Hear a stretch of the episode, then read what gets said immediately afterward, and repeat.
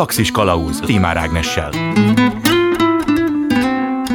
Kellemes délutánt kívánok, ez itt a Galaxis Kalauz 112. epizódja, a mikrofonnál Tímár Ágnes. Az előző adásban beszélgettünk az adaptálás képességéről, illetve nehézségeiről, többek között arról, hogyan ültethető át egy alkotás egyik műfajról egy másikra úgy, hogy az eredeti mondani való ne vesszen el. Az üzenetek újrahasznosítása persze nem csak a művészet sajátja, a történelmi események vagy jelentős személyiségek lényegének a megőrzése az utókor feladata, Azonban, hogy az idő előre haladtával közeledünk-e az igazsághoz, vagy éppen eltávolodunk tőle, az a következő interjúból kiderül. Első megálló a vonalban itt van velem Nagy Attila Tibor, a Méltányosság Politika Elemző Központ munkatársa politikai elemző. Jó napot kívánok! Jó napot kívánok! Egykori, vagy talán nem is annyira múltbéli politikai szereplők, történelmi személyiségeknek a megítéléséről szeretnék önnel beszélgetni. Szükségszerűen változik a megítélésük ezeknek a jelentős figuráknak, ahogy haladunk előre az időben, távolodunk el attól, amit ők tettek, vagy amikor azt tették, vagy valakinél stabilan pozitív, negatív és úgy marad. Mennyire kódolt az, hogyha ha valaki valamilyen módon letette a névjegyét, akkor azt az újabb és újabb korszakok, rendszerek újra fogják értelmezni. Hát ez majd, hogy nem kikerülhetetlen, hogy változzon a megítélésünk, de előfordulhat olyan eset is, amikor egy-egy politikus vagy vezető megítélése összmegítélése alig-alig tud változni. De alapvetően a változás elkerülhetetlen, legfeljebb az a kérdés, hogy ez a szemléletbeli változás mikor történik meg, ugyanis minden kornak megvan a maga szemlélete. Gondoljon csak arra, hogy ma már nem támogatjuk a boszorkány égetéseket, de sok évszázaddal ezelőtt még megestek üldözések és mágia égetések is. Ma ugye ez elképzelhetetlen. Ma már elítéljük egyértelműen a rabszolgasságot, miközben az Egyesült Államokban csak az 1860-as években törölték el mindenki elítéli, szinte mindenki elítéli ma már a nácizmust, de gondoljon csak bele, hogy annak idején a 1920-as évek végén, 30-as években rengetegen támogatták, és nagyon sokan lelkesedtek ért, és sokan hajlandók voltak meghalni a nácizmusért. Ma ugye a mostani kornak a szemlélete már teljesen elítélő a nácizmussal szemben. Tehát mindegyik korszaknak megvan a maga szemlélete, ez azért rászokott rakódni az adott politikus, vagy a régebbi politikus megítélésére is. Természetesen minél régebbi korok politikusáról van szó, egyre több korszak telik el, és egyre több minden rakódhat rá az ő megítélésére.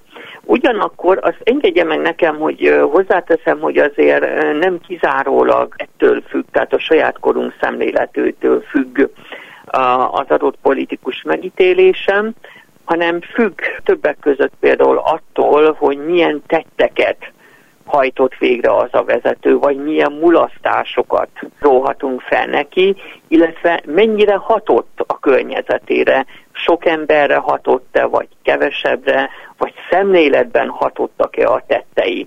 Aztán figyelembe kell venni, hogy milyen az adott kor közvéleményének a politikusról szóló tudása, vagy a politikus koráról szóló tudása. Tehát, hogy mit tudunk arról a korról, amelyben az az adott politikus élt. Ugye minél korábbi korszak uralkodóiról van például szó, vagy politikai vezetőiről, annál nehezebb a dolgunk, mert annál kevesebb forrás áll a rendelkezésünkre.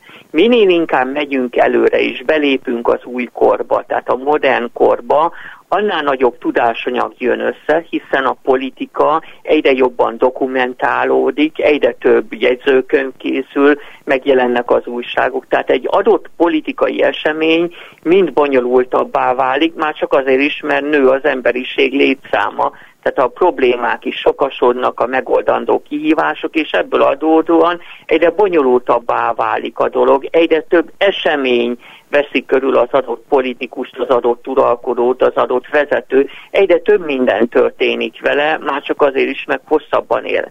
Viszont egyre kevesebb marad meg utána, hiszen egy következő kor már más eseményekkel van elfoglalva. Tehát az is nagy kérdés, hogy a saját korunk közvéleményének milyen a tudásanyaga, ismeretanyaga, mondjuk például egy 70-80 évvel ezelőtti korszak politikusáról. Mi már korán sem tudunk annyit, már rengeteget elfelejtettünk abból a korból, hiszen a legtöbb ember nem olvassa az akkor megjelent újságokat, nem hallgatja meg az akkori rádió műsorokat, tehát nem vagyunk benne az abban a korszakban, hanem a saját korszakunkban vagyunk, tehát ebből adódóan a sok évtizeddel, főleg évszázaddal ezelőtti korszakot alapvetően annak a korszaknak a kutatói, esetleg politológusai, szakértői elemzik mélyebben, hogy például mit gondolunk 80-90 évvel ezelőtti események nagy vezetőiről, a legtöbb ember számára az attól függ, hogy mit tanult róla az iskolában mit mondott róla a tanára, mi van benne a történelmkönyvben, és ma már függ ugye nem csak az újságcikkektől, hanem a mai modern korszakunknak megfelelően függ attól, hogy mit olvasunk róla esetleg a nagyobb internetes portálokon. De attól még, hogy mondjuk 5-10 perc alatt el tudok olvasni egy nagy vezetőről egy cikket, ha visszamegyünk annak a kornak a dokumentációjába, akkor abba fogunk beleütközni, hogy sokkal, de sokkal árnyaltabbak, bonyolultabbak voltak az események, nem volt mindig egyenes az út előrefele, tehát sok minden megakaszthatta, sokféle konfliktus volt, de ezek a részletek, miután nincs idő erre az oktatásban sem, már nem mennek bele olyan nagy részletességgel a történelem tankönyvekbe, vagy például az internetes honlapokba. Tehát azt akarom ezzel önnek mondani, hogy nagyon sok minden megszűri azt, hogy mi mit gondolunk, főleg a közvélemény laikusabb része,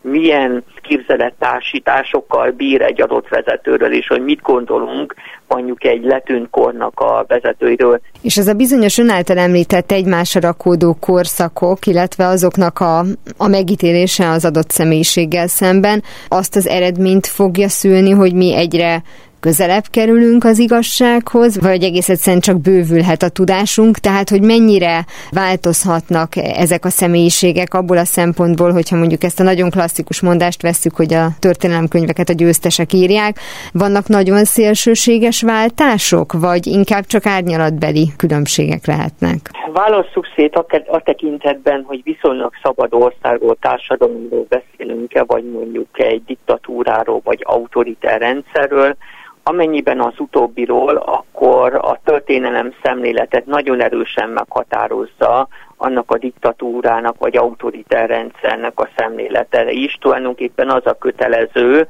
tehát nem vagy csak nagyon szűk mértékben lehet gondolkodni szabadon a korábbi korszak vezetőiről.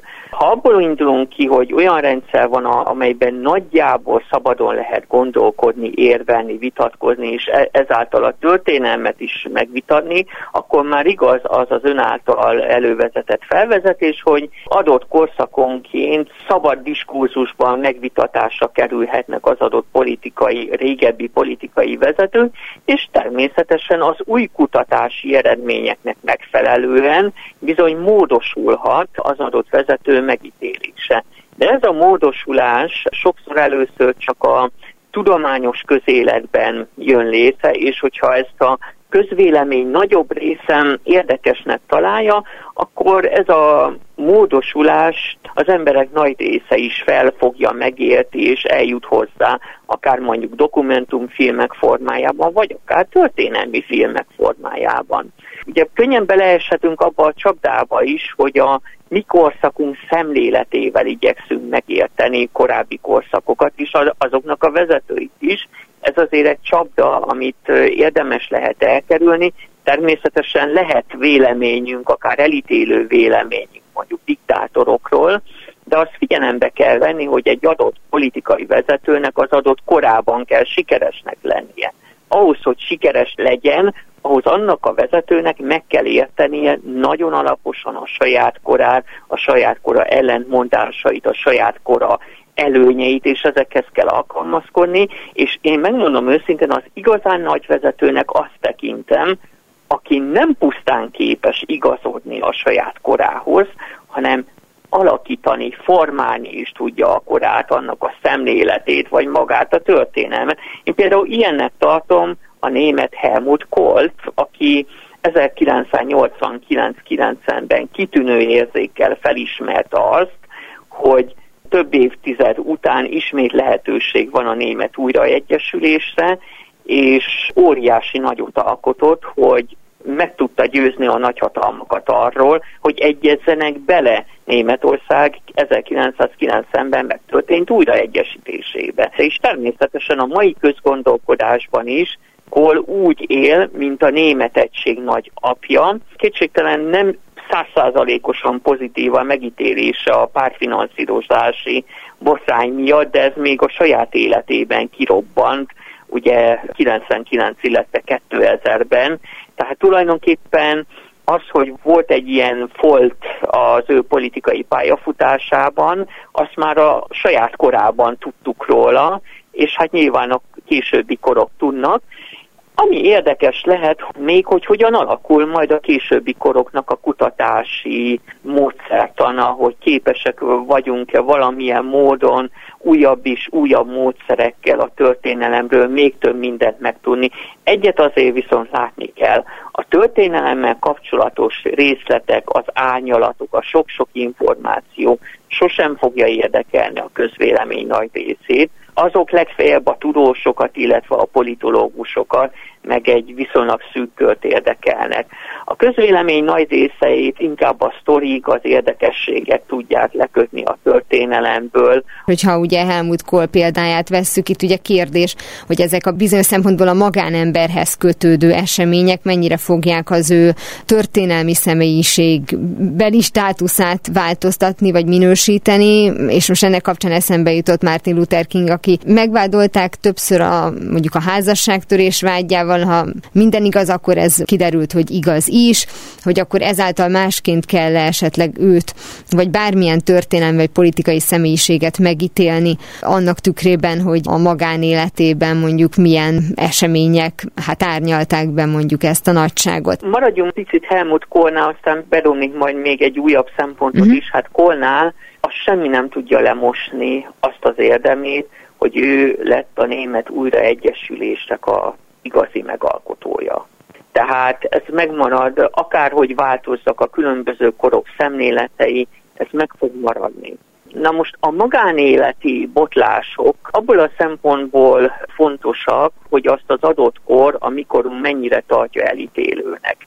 Szerintem viszonylagos konszenzus van arról, legalábbis a monogámiát előtérben tartó társadalmaknál, hogy a házasságtörés az ez egy elég csúnya dolog, közszereplőknél, politikusnál meg pláne. Tehát ki tudja, mi lesz a szemlélet 400-500 év múlva. Lehet, hogy mondjuk a legtöbb társadalomban akkor már a több nejűség vagy az, hogy valaki egyszerre akár több párkapcsolattal is rendelkezik, az teljesen elfogadott lesz. Nem tudom, hogy így lesz, csak akkor például egy-egy politikusnak a házasságtörést és, a, és az ebből adódó felháborodását lehet, hogy 300-400 év múlva már nagyon furcsán fogják tekinteni. Tehát például egy politikai vezetőnek ezen botlása lehet, hogy 3-400 év múlva nem is fog botlásnak számítani. De egy adott politikus megítélése, és itt hozzék be egy további szempontot, attól is függ, hogy hogy alakult az adott országnak, vagy az adott politikai közösségnek később a helyzeteit. Például Antal Józsefet hoznám fel példának, nagyon jól emlékszem én magam is arra, hogy Antal Józsefet, ami kormányfő volt, milyen sokat szitták. Meglehetősen népszerűtlen eh, miniszterelnök volt, de aztán, ahogy jött Orbán Viktor, és ahogy Orbán Viktor kormányzását már az elsőt, aztán utána a későbbieket is, nagyon sokan erőszakosnak érzékelték, valahogy Antal József ennek is köszönhetően megdicsőült sokak szemében, még az egykori kritikusainak egy része szemében is, és azóta Antal Józsefről már szinte közmegegyezés van arról, hogy ő egy demokrata volt. Tehát az is fontos, hogy miket élünk meg a későbbi években, évtizedekben, és például ott van Charles de Gaulle, aki ugye az ötödik köztársaság megalapítója, Na de hát ő azért egy vitatott személy is volt, gondoljunk csak az 1968-as franciaországi diáklázadásra és a 68-as nagy-nagy mozgalmakra, és hát ő sokak szemében akkor nem volt egy éppen egy népszerű figura. De ahhoz képest ma már eléggé egyértelműnek tűnik a tekintélye a mostani közgondolkodásban, mert hát más dolgokat letett, például a nato belüli önálló francia külpolitikának a sarokköveit, és ezek mai napig hatottak is, tehát egy adott politikai vezető megítélését az is befolyásolja, nem csak az, amit az elején mondtam, hogy a saját korából mennyire tud hadni az akkori emberekre, az akkori társadalomra, hanem hogy tud-e olyan tartós alkotást, olyan hagyatékot létrehozni, mint amilyet tudott Charles de Gaulle, vagy amilyet tudott Helmut Kohl, hiszen a német újraegyesítés mai napig megvan, az újraegyesült Németország továbbra is létezik. Az interjúnk előtt beszélgettünk, és ugye Margaret Thatcher neve is felmerült. A rendszerváltás előtti időszakban sokkal pozitívabb volt az a kép, amit mi itthon, tehát Magyarországon kaptunk róla, mint amit ugye most már látunk. Ez azért bonyolultabb kérdés, mert például Thatcher megítélése is hullámzó volt a saját hazájában is, meg nálunk is. Ugye amikor a bányász szájkok voltak, és azokat hát tulajdonképpen letörtem, akkor bizony a saját lakossága szemében sem volt egy nagyon népszerű figura, és Magyarország legalábbis az akkori hivatalos párt által irányított közvélemény szemében sem, aztán például Nagy-Britániában jött a, ugye a Faklandi háború, és az Argentína elleni győzelemmel már is felugrott ott a népszerűsége, Budapesten pedig évek múlva látogatást tett, és onnantól kezdve itt is változott valamennyit a népszerűsége. De nagyon fontos például megemlíteni ennél már, hogy például Tecső tevékenységéről az akkori magyar társadalom meglehetősen erős szűrőkön tudott csak információkhoz jutni. Gyakorlatilag ugye eredeti angol nyelvű, tehát brit forrásokhoz nem vagy alig tudtunk hozzájutni, mert hát tulajdonképpen cenzúra volt, tehát egy közembernek akkor még nem volt se internete, meg nem nagyon tudott olvasni ám angol nyelvű újságokat, legalábbis nem ez volt a, az általános gyakorlat, hogy könyvtárakban hozzá lehetett volna hmm. férni mondjuk a The Timeshoz. Ugye az Egyesült Királyságban akkor azért már akkor sajtószabadság volt, több forrásból lehetett tájékozódni, a BBC sem volt a kormány szócsöve, tehát lehetett kritikus véleményeket olvasni, megnézni Margaret Thatcherről, itthon pedig olyan véleményeket lehetett alapvetően olvasni, amelyeket a párt irányvonala alapvetően megengedett annak idején. Tehát ezért is fogalmaztam úgy nem véletlenül, hogy nagyon fontos az is azért, hogy mennyire szabad általában is a politikai vélemények ütköztetése egy adott országon belül, mert természetesen az kihat nem csak a jelen ről szóló diskurzusunkra, hanem a későbbi, a már történelemnek minősített korvezetőinek a megítélésére. Hát abban minden esetre megegyezhetünk, hogy, hogy milyen a múlt, azt ugye a jövő dönti el. Nagyon szépen köszönöm Nagy Attila Tibor politikai elemzőnek, a Méltányosság Politika Elemző Központ munkatársának, hogy mindezt elmondta nekem. Köszönöm szépen én is, hogy megkeresett. Azonnal visszatérünk a normális állapotokhoz, mihelyest bizonyosak leszünk abban, hogy mi is a normális. Az egyes korszakokkal együtt érkező új ideológiák múltra gyakorolt hatása természetesen különböző mértékű, legrosszabb esetben még a történelem hamisítás tárgykörét is kimerítheti. A hamisítás azonban elég tág és sokféleképpen értelmezhető fogalom, erre általában az egyes művészeti alkotások vizsgálata adhat magyarázatot, hogy egy mű többszöri megszületése tisztelgés az eredeti alkotó előtt, vagy szimplán koppintás, arról is szó lesz a következő beszélgetésben. Második megálló A vonalban Radnóti Sándor esztéte van velem, jó napot kívánok! Jó napot kívánok! Ha a művészettel kapcsolatos hamisításra gondolunk, akkor mindenkinek, azt hiszem, hogy mindenkinek elsősorban a képzőművészet jut az eszébe, de hát természetesen ez fennáll az irodalom esetében is. Mikor beszélhetünk irodalmi hamisításról? Tehát ennek milyen dimenziói vannak ennek a műfajnak? Ugye itt különböző kérdések jönnek össze, mert van például egy olyan Anatole France regény, a Rózsafa bútor, amely magyarul megjelent, de soha meg nem találták az eredeti francia változatát, és ez ma is egy nagy rejtély, hogy melyik magyar író vagy újságíró írhatta ezt az Anatol France utánzatot, és ezzel a szóvaló utánzat már nagyon is közel vagyunk a hamisítás kérdéséhez, mert gyakran vagy szándékosan, vagy szándéktalanul valamilyen paródia, vagy mondom utánzat az ami úgy kerül ki, mint az eredeti műszerzőjének a műve, legyen ez valóban akár irodalom, akár festészet, sőt még zenében is elképzelhető. Hogyha a hamisítás szót mondjuk definiálni akarnánk ebben az értelemben, akkor itt az utánzástól való különbsége az mindenképpen a, a negatív szándékban rejlik? Nem, semmiképpen sem.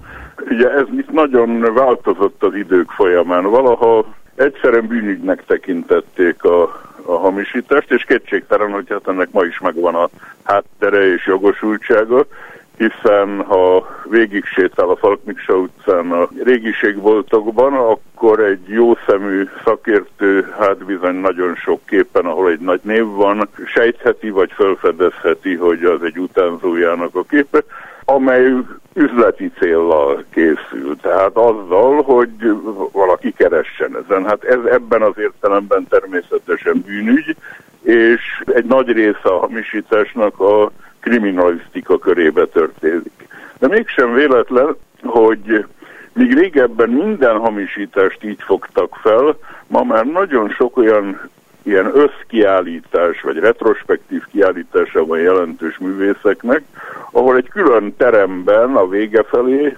összegyűjtik az úgynevezett hamisítványokat, vagy úgynevezett utánzásokat, vagy amelyik összekeveredtek egy tanítványnak a műve, amelyet sokáig a mesternek néztek. Ugye a leghíresebb ezek közül Rembrandtnak a, az életműve, amelyben nagyon-nagyon sokáig a Rembrandt tanítványoknak a művei is belekerültek, és akkor egy valamikor a 80-as években egy nagyon gondos, talán kicsit túl gondos és túl szigorú ellenőrzés után olyan híres képek is elkerültek a Rembrandt életműből, mint például Berlinben az aranysisakos férfi, amely azóta is egy nagyon jelentős kép, azóta is ugyanott van a helyén, csak már nem Rembrandtnak, hanem Rembrandt körének, vagy Rembrandt tanítványának tulajdonítják a hamisítás elérheti a, a művészet szintjét. Arra gondolok, hogy amíg ugye valaki imitál valamit, és pontosan lemásol valamit, teljesen mindegy, hogy milyen szándékból, abból feltételezhető, hogy az önállóság hiányzik. Vagy attól az még lehet művészeti értékkel bíró alkotás. Így van, szóval az önállóság, az eredetiség az elképzelhető egy hiányzik, de hát ha ezt ilyen szélesre vesszük, akkor az ember megnézi mondjuk Budapesten a bazilikát, Ibrű Miklós nagyszerű művét, de ha Rómában találkozik a San Agnese, a Szent Ágnes templommal, a Navona híres terén, akkor azt látja, hogy onnan kölcsönözte Ibl Miklós a bazilika kupoláját csak felnagyította. Ibl nagy példa arra, hogy egy jelentős építész, akinek önálló ötletei nem voltak, de hihetetlen ízléssel tudott régi, klasszikus ötleteket újra hasznosítani és újra megvalósítani. Hamarosan folytatom a beszélgetést Radnóti Sándor esztétával a művészet hamisításról. Galaxis Kalauz ez itt továbbra is a Galaxis Kalauz, és folytatom a beszélgetést Radnóti Sándor esztétával arról, mi különbözteti meg a művész előtti tisztelgésből születő másolást a hamisítástól. A hamisítás szó kezd csak egy alcsoporttá válni, ahol kifejezetten ártó a szándék, És ott is nagyon érdekes valami, nevezetesen, hogy két külön csoportról beszélünk akkor, amikor valamelyik nagyon híres mesternek művét fedezik fel, amiről aztán kiderül, hogy egy hamisító csinálta. A 20. századnak a leghíresebb ilyen ugye a Van Megeren, nevű holland festő, aki saját életművével nem volt sikeres, és akkor egy ilyen bosszú hadjáratban elkezdett Vermeer képeket festeni, ugye a híres 17. századi holland festő, az egyik leghíresebb Vermeer van Delft, elkezdte ezeket festeni, és elfogadta a szakma egy ideig, hogy ezek valódi vermerek, amelyek újra előkerültek. Ez volna az egyik típus. A másik típus, amely sokkal általánosabb, hogy nem egy ilyen nagy kihívást vállal a hamisító, nevezetesen teljesen átélni és bele élni magát egy nagymesternek a művészetébe, hanem kisebb mestereket, vagy ismeretleneket utánoz, vagy egyszerűen csak egy stílust utánoz, vagy őskori leleteket produkál, és hát persze ebben egy nagy kreativitásra is van lehetőség, mint ahogy van Megeren esetében is, hiszen ott nem arról volt szó, hogy lemásolt egy Vermeer képet, hanem kitalálta Vermeernek egy olyan korszakát, amikor ő már nem protestáns, hanem katolikus volt. Visszatérve Ibő példájára, hol húzódik meg az a vékony határ, ha meghúzható ez a határ, ami mondjuk a, a tisztelgés szintű utánzás vagy kölcsönzés, ahogy ön mondta, és mondjuk már a koppintás között húzódik? Nagyon nehéz meghatározni, és minél régebbre megyünk az időben, annál nehezebb meghatározni és ma is nyilvánvaló, hogy nagy jelentős múzeumokban ott vannak a eredeti művek mellett a nem eredeti művek is, amelyeket utánzó tanítvány csinált, vagy amelynek nagy részét tanítvány csinálta, és hát magát a szubjektív szándékot ahogy egyre távolodunk az időben, egyre kevésbé lehet rekonstruálni. Hogy egyszerűen egy, egy, ugye a régi festők közül nagyon sokan műtermekben nagy csapattal dolgoztak együtt, voltak specialisták, akik bizonyos részeit csinálták a képnek, és az utolsó összbenyomást alkotta meg maga a híres művész.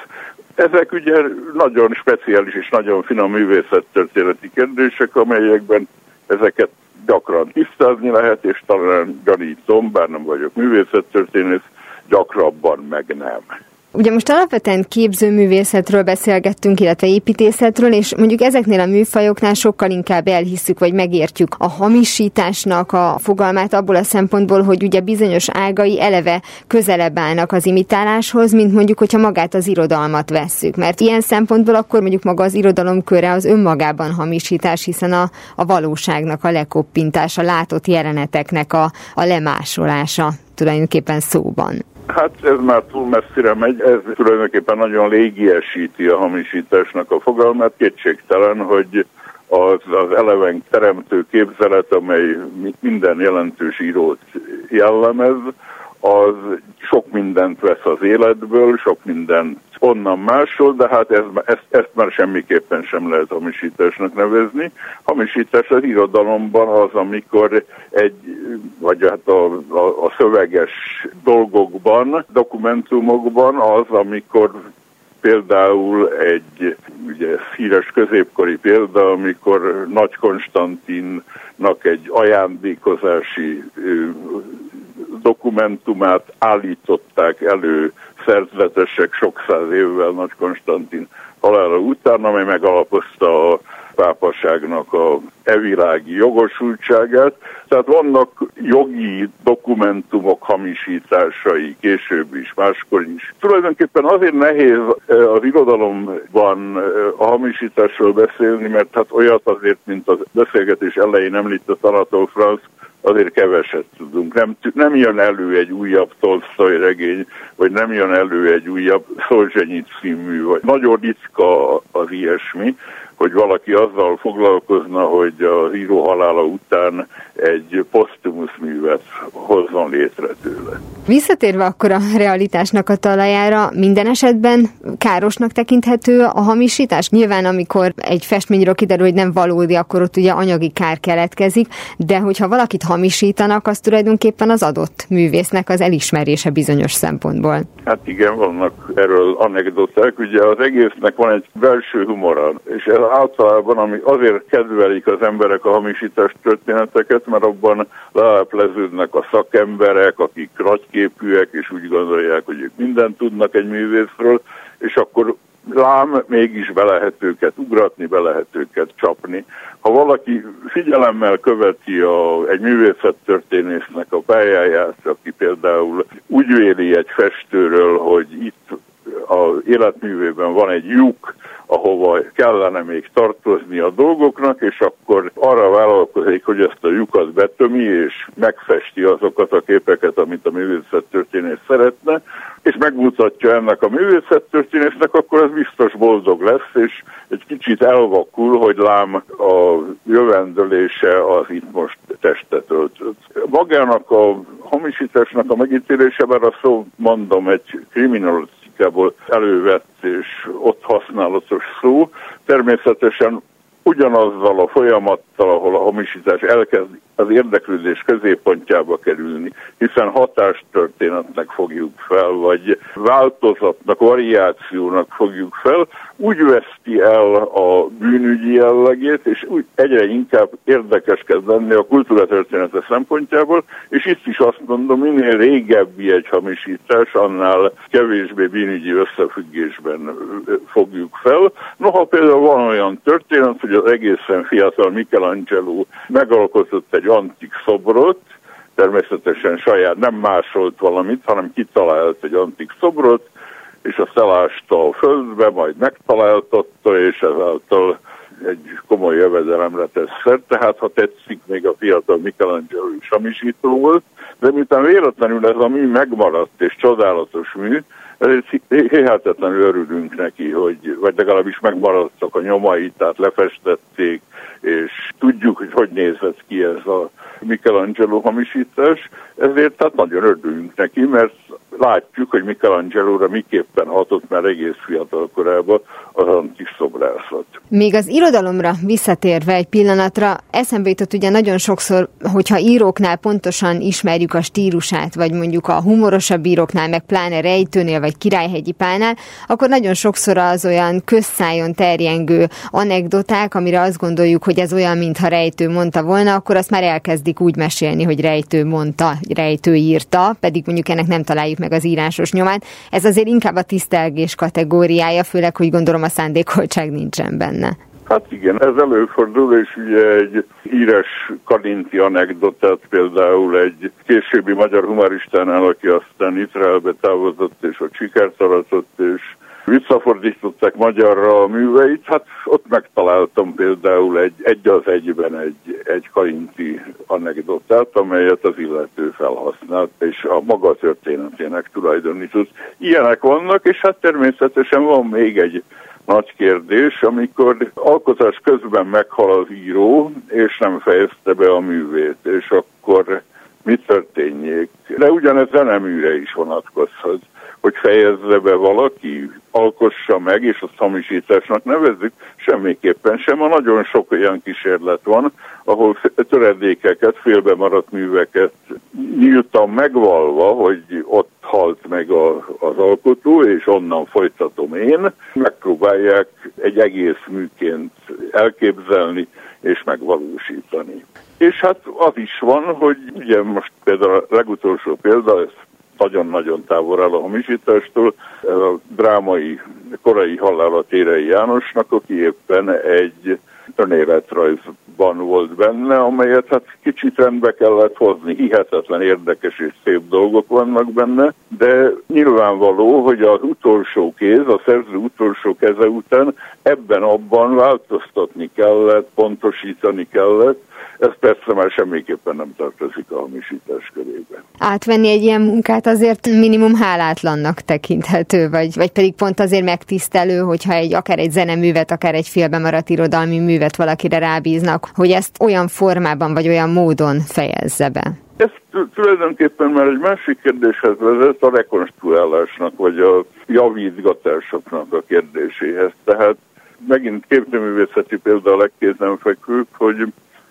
az oltárképek évszázadok alatt a gyertyafüsttől, a hívek kirélegzésétől rendkívül sok kémiai változáson ment keresztül, amelyek megváltoztatták a képnek az egész színvilágát. Amikor egy restaurátor hozzáfog a mű eredetiként, tehát az eredeti állapotra való visszaállításában, akkor néha nagyon idegennek érezzük ezt a képet, és ugye a legérdekesebb volna, ezt azért már se, nem nagyon merték megcsinálni, hogy jól tudjuk, hogy az antik szobrászat, a görög szobrászat a színes volt. Az eredetileg színekben pompázott, ma nagyon-nagyon különleges és nagyon furcsa volna a jól ismert fehér márvány szobrokat színesben újra látni. Nagyon szépen köszönöm Radnóti Sándor Esztétának, hogy mindezt elmondta nekem. Szívesen. Utak? Ahová megyünk, ott nincs szükség utakra. Az utánzás és a hamisítás egy különleges elegye az, ami az amerikai író Lee Israel nevéhez fűződik. Izrael a 70-es, 80-as években hírességek életrajzi könyveit írta, majd amikor már nem igen volt kereslet erre a műfajra, úgy döntött, hogy ha már olyan jól ismeri korábbi kutatásai tárgyát, leveleket ír a nevükben, és azokat értékesíti eredetiként. Ez persze nemes egyszerűséggel csalás, nincs rajta mit szépíteni. Persze az is tény, hogy Lee Israel írói vénája kell kellett ahhoz, hogy egy ideig legalábbis hitelesnek véljék vásárlói a hamisítványokat. Az írónő életéből 2018-ban filmet is készítettek, Megbocsátasz valaha címmel. Lee Izrael tehát szinte művészi szintre emelte az utánzást, és esetében nyilvánvalóan pénzszerzési célról beszélhetünk. A vágy azonban, hogy olyanok legyünk, mint az általunk rajongott hírességek, valamiféle velünk született ösztön, hogy miért igyekszünk hasonlítani, és persze, hogy mi alapján választunk magunknak példaképet, arról beszélgetünk a következőkben.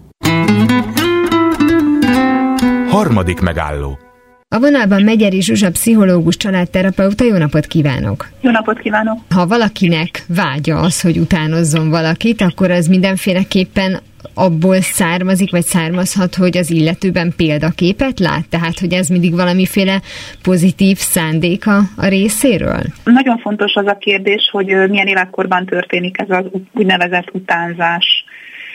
Tehát ezt a fogalmat, hogy utánzás, én ezt egy felnőtt embernél semmiképpen nem használnám, mondjuk inkább azt mondanám, hogy ez egy csecsemő kisgyerekkori környezetben teljesen természetes dolog, hiszen a tanulás része.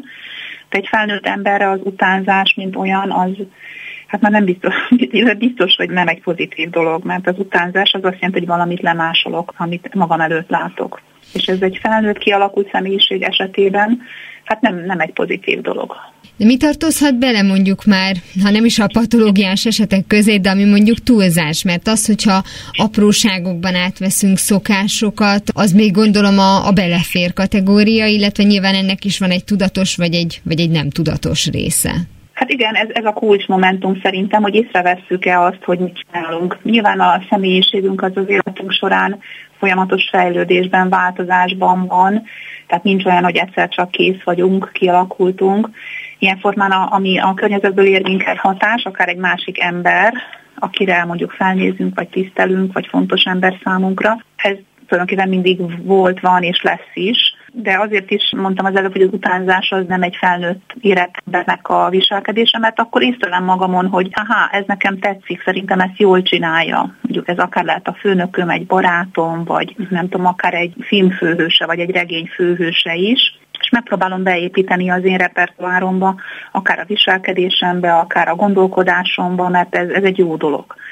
És ez ez egy előremutató tanulás, vagy egy előremutató utánzás, ha ennél a szónál maradunk, de ez inkább már egy, hogy mondjam, a személyiség érettségétől függ, hogy ez mennyire lesz pozitív az ő életében. Ha valaki mondjuk rajongásból, már eleve a rajongás egy felnőtt embernél azért egy hát egy megkérdőjelezhető szó, mert az azt jelenti, hogy, hogy, hogy tulajdonképpen mindenre, amit lát vagy hall arról az illetőről, azt, azt feltétel nélküli odaadással fogadja. Nyilván itt meg kell kérdőjelezni azt, hogy ez jogos-e, vagy lehet-e ez, hogy valaki minden szempontból tökéletes. Ez inkább egy ilyen kamasznak a szemlélete, amikor valamiért rajong, és mindenáron szeretne olyan lenni, mint ő de a felnőtt emberre azért ez kevésbé jellemző. És ami ugye ebből a szempontból szintén ugye egy fontos kérdés, hogy ki az, akit választ, és mi alapján választja ki azt, akire hasonlítani akar, bármilyen szinten is. Ez mutatja az illetőnek a személyiségét, vagy mutat valamit a személyiségéről, hogy ki az, akit ő példaképnek választ, ki az, akire ő hasonlítani akar? Mindenképpen, persze elárul rólunk valamit, hogy kire szeretné. Hát nyilván, hogyha mondjuk tegyük fel, hogy egy kialakult, viszonylag kialakult érett személyiségről van szó, és akkor ő meglátja, megtapasztalja azt a környezetében valakitől, hogy mondjuk bizonyos helyzetekben higgadt tud maradni, és nem lesz indulatos, akkor sem, amikor esetleg bántják őt szóban, vagy, vagy megtámadják. És akkor ez, ez lehet egy nagyon pozitív dolog, hogy megfigyeli, hogy a másik ezt hogy éri el, hogy csinálja, és akkor próbálja gyakorolni, és neki is lehet, hogy beválik. Tehát, hogy ez egy jó stratégia lesz így élni. De nyilván el lehet sajátítani antiszociális viselkedést is.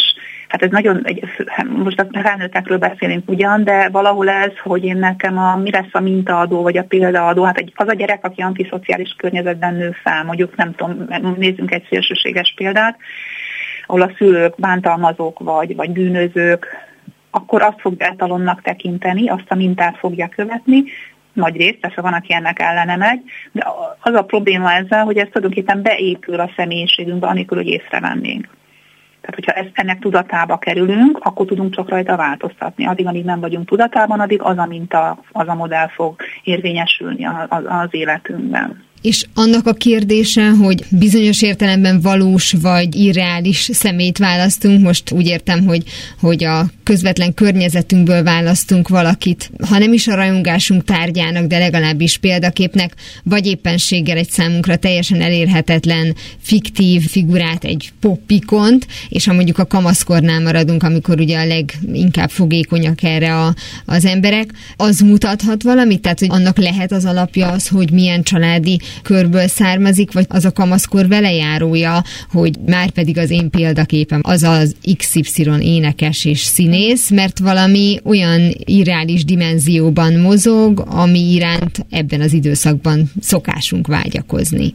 Hát ez abszolút jellemző, sőt mostanában nem tudom ebben a teljesen túl media politizált világban ez abszolút jellemző, hogy olyan ikonokat választanak a kamaszkorúak, vagy a tinédzserek, akik tulajdonképpen kívülállnak teljességgel. Ez egyébként mindig jellemző volt, hiszen az identitás keresésben benne van az, hogy ellent mondjak, hogy más utakat keressek, hogy kipróbáljam magam, hogy megnézzem magamat különböző helyzetekben, a szüleimétől eltérő mintákat is teszteljek az életemben, tehát ez egy teljesen rendben van és oké okay is, de Ma inkább azt lehet látni, és ez nem húhogás a részemről, hogy tulajdonképpen a mintákat attól, hogy nagyon korán kerül a gyerekek kezébe az okostelefon, néznek televíziót, filmeket, műsorokat, tehát hogy nagyobb részben a mintákat onnan veszik, amit mondjuk a kezükbe kerülő eszközön látnak ami mögött a legtöbbször nincs teljesítmény, hanem egy eredmény van, hogy látom, hogy szép, látom, hogy izmos, látom, hogy eredményes, hogy sikeres, de hogy az, az hogy érte el, vagy hogy jutott el oda, azt senki se látja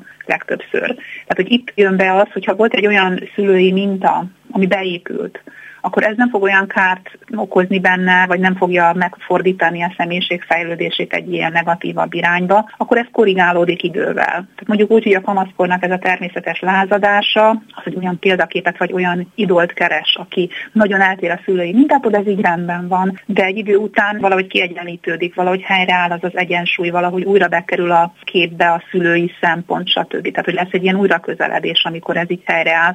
Ha ez nem volt meg, ez a fajta minta, ez a fajta családi szülői, gondoskodói közeg, ami egy pozitív életszemléletet közvetített, akkor marad az, ami a, a médiából jön. Visszatérve arra, amit korábban említett, hogy ugye nyilván eljön az a pont, amikor mondjuk az értékek a helyükre kerülnek, és hogyha mondjuk egy, nem tudom, hogy ez a jó szó, egy egészséges vagy átlagos családi közegből származó gyerek felnőve megtalálja a példaképet, akár mondjuk a szüleiben is, ha nem is teljes mértékben, de bizonyos vonásaikban mindenképpen, akkor annak van egy ilyen határvonala, van egy pontja, amikor az ember rájön, hogy ilyen akar lenni, vagy ilyen lett Tehát ez általában életkorhoz kötött dolog, ha így van, vagy az élethelyzetünk megváltozásához, tehát ha mi magunk is szülővé válunk, vagy valaki a legegészségesebb és legtökéletesebb családból származva sem feltétlenül fogja azt mondani 40 pluszosan, hogy olyan szeretnék lenni, mint valamelyik szülőm vagy testvérem. Ez nyilván attól függ, hogy mennyire érett, kialakult az a személyiség, aki így visszatekintve a saját szüleire,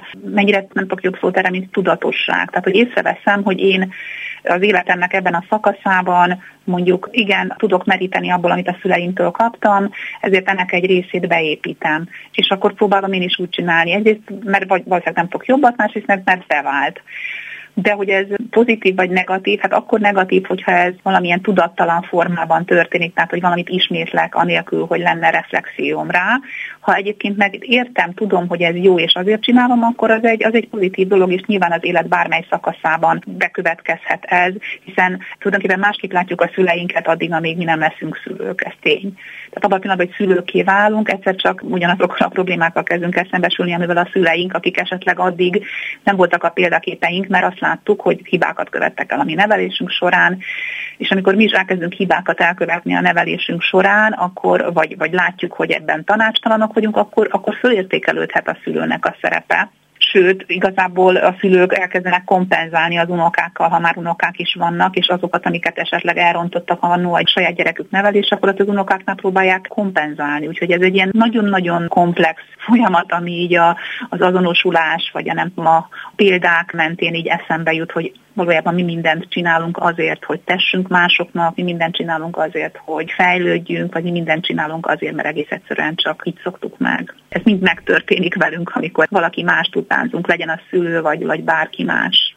Ha már a tudatosság szóba került, lehet irányítani egyébként azt, hogy kit akarjunk utánozni, kit akarjunk követni, már mint saját magunk számára, vagy ez egy ösztönös dolog, ezt hagyni kell. Tehát kamaszkorban én ösztönösen fogom kiválasztani azt a színészt, zenészt, akárkit, aki nekem tetszik. A kamaszkorban ez nem nagyon irányítható folyamat, hát nyilván az, ami egyrészt van egy érdeklődés, ami úgy velünk jön, másrészt van valami, ami esetleg a családi közegből hiányzott, másrészt pedig ott van a kortársak hatása. Tehát azt nem lehet kizárni, hogy a kortársak mit néznek, mit hallgatnak. Nyilván, aki kíváncsiság föl fog ébredni, és akkor megy utána. És azt gondolom, hogy a kamaszoknál ez a spontaneitás teljesen természetes, ez, ezt nem érdemes irányítani. Nyilván, ha ott van a jó szülői minta, a jó szülői modell, akkor ez nem fog annyira extrém módon kilengeni. De hogy felnőtt korban mondjuk azt, hogy egyszer csak észlelem, hogy hú, ez a valaki, ezt már talán az elején mondtam is, de akkor most még egyszer, mert szeretném hangsúlyozni, hogy hú, de pozitív ez a valakinek, ez a valamije tehát ahogy néz, ahogy viselkedik, ahogy csinál valamit, akkor az már nem lesz spontán, gondolom én, vagy ha igen, akkor, akkor is előbb-utóbb az ember reflektálni fog rá, hogy ezt most én azért csinálom, mert ez egy pozitív dolog, szeretném. Ezzel valamit el fogok érni, valamivel nekem bővül a szereprepertoárom.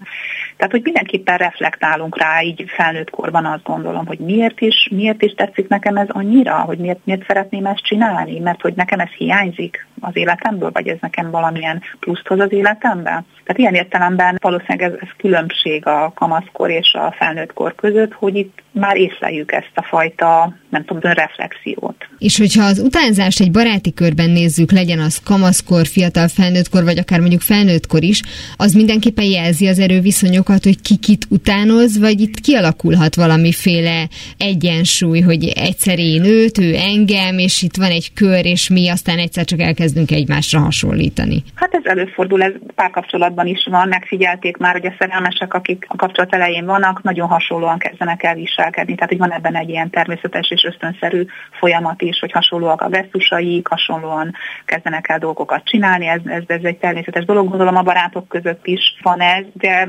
óvatosan bánnék ezzel az utánzással, mert ezt a szót most egy kicsit így kifigurázva mondom, hogy a majmolás, amikor valakit azért utánozok, mert be akarok hódolni neki, mert mondjuk félek attól, hogy ki leszek rekesztve, vagy bántalmaznak, vagy büntetést kapok, hát ez egy abszolút negatív dolog. Tehát ha valakit azért majmolok, azért utánzok, hogy elkerüljek egy büntetést, vagy hogy hatalomra tehessek én is szert, mert hogyha ő hozzá hasonlulok, akkor kvázi én is részesülök abból az erőből, hatalomból, amit ő képvisel, hát ez nem egy pozitív dolog, de azért létező jelenség. Nagyon szépen köszönöm Megyeri Zsuzsa, pszichológus családterapeutának, hogy mindezt elmondta nekem. Nagyon szívesen. Tedd, vagy ne tedd, de ne próbáld. Mára ennyi volt a Galaxis Kalauz. A technikus Józsa Péter volt, köszöni a figyelmüket a szerkesztő műsorvezető Tímár Ágnes. Viszont hallásra. Viszlát, és kösz a halakat! Ez volt a Galaxis Kalauz. Timár Ágnes műsorát hallották.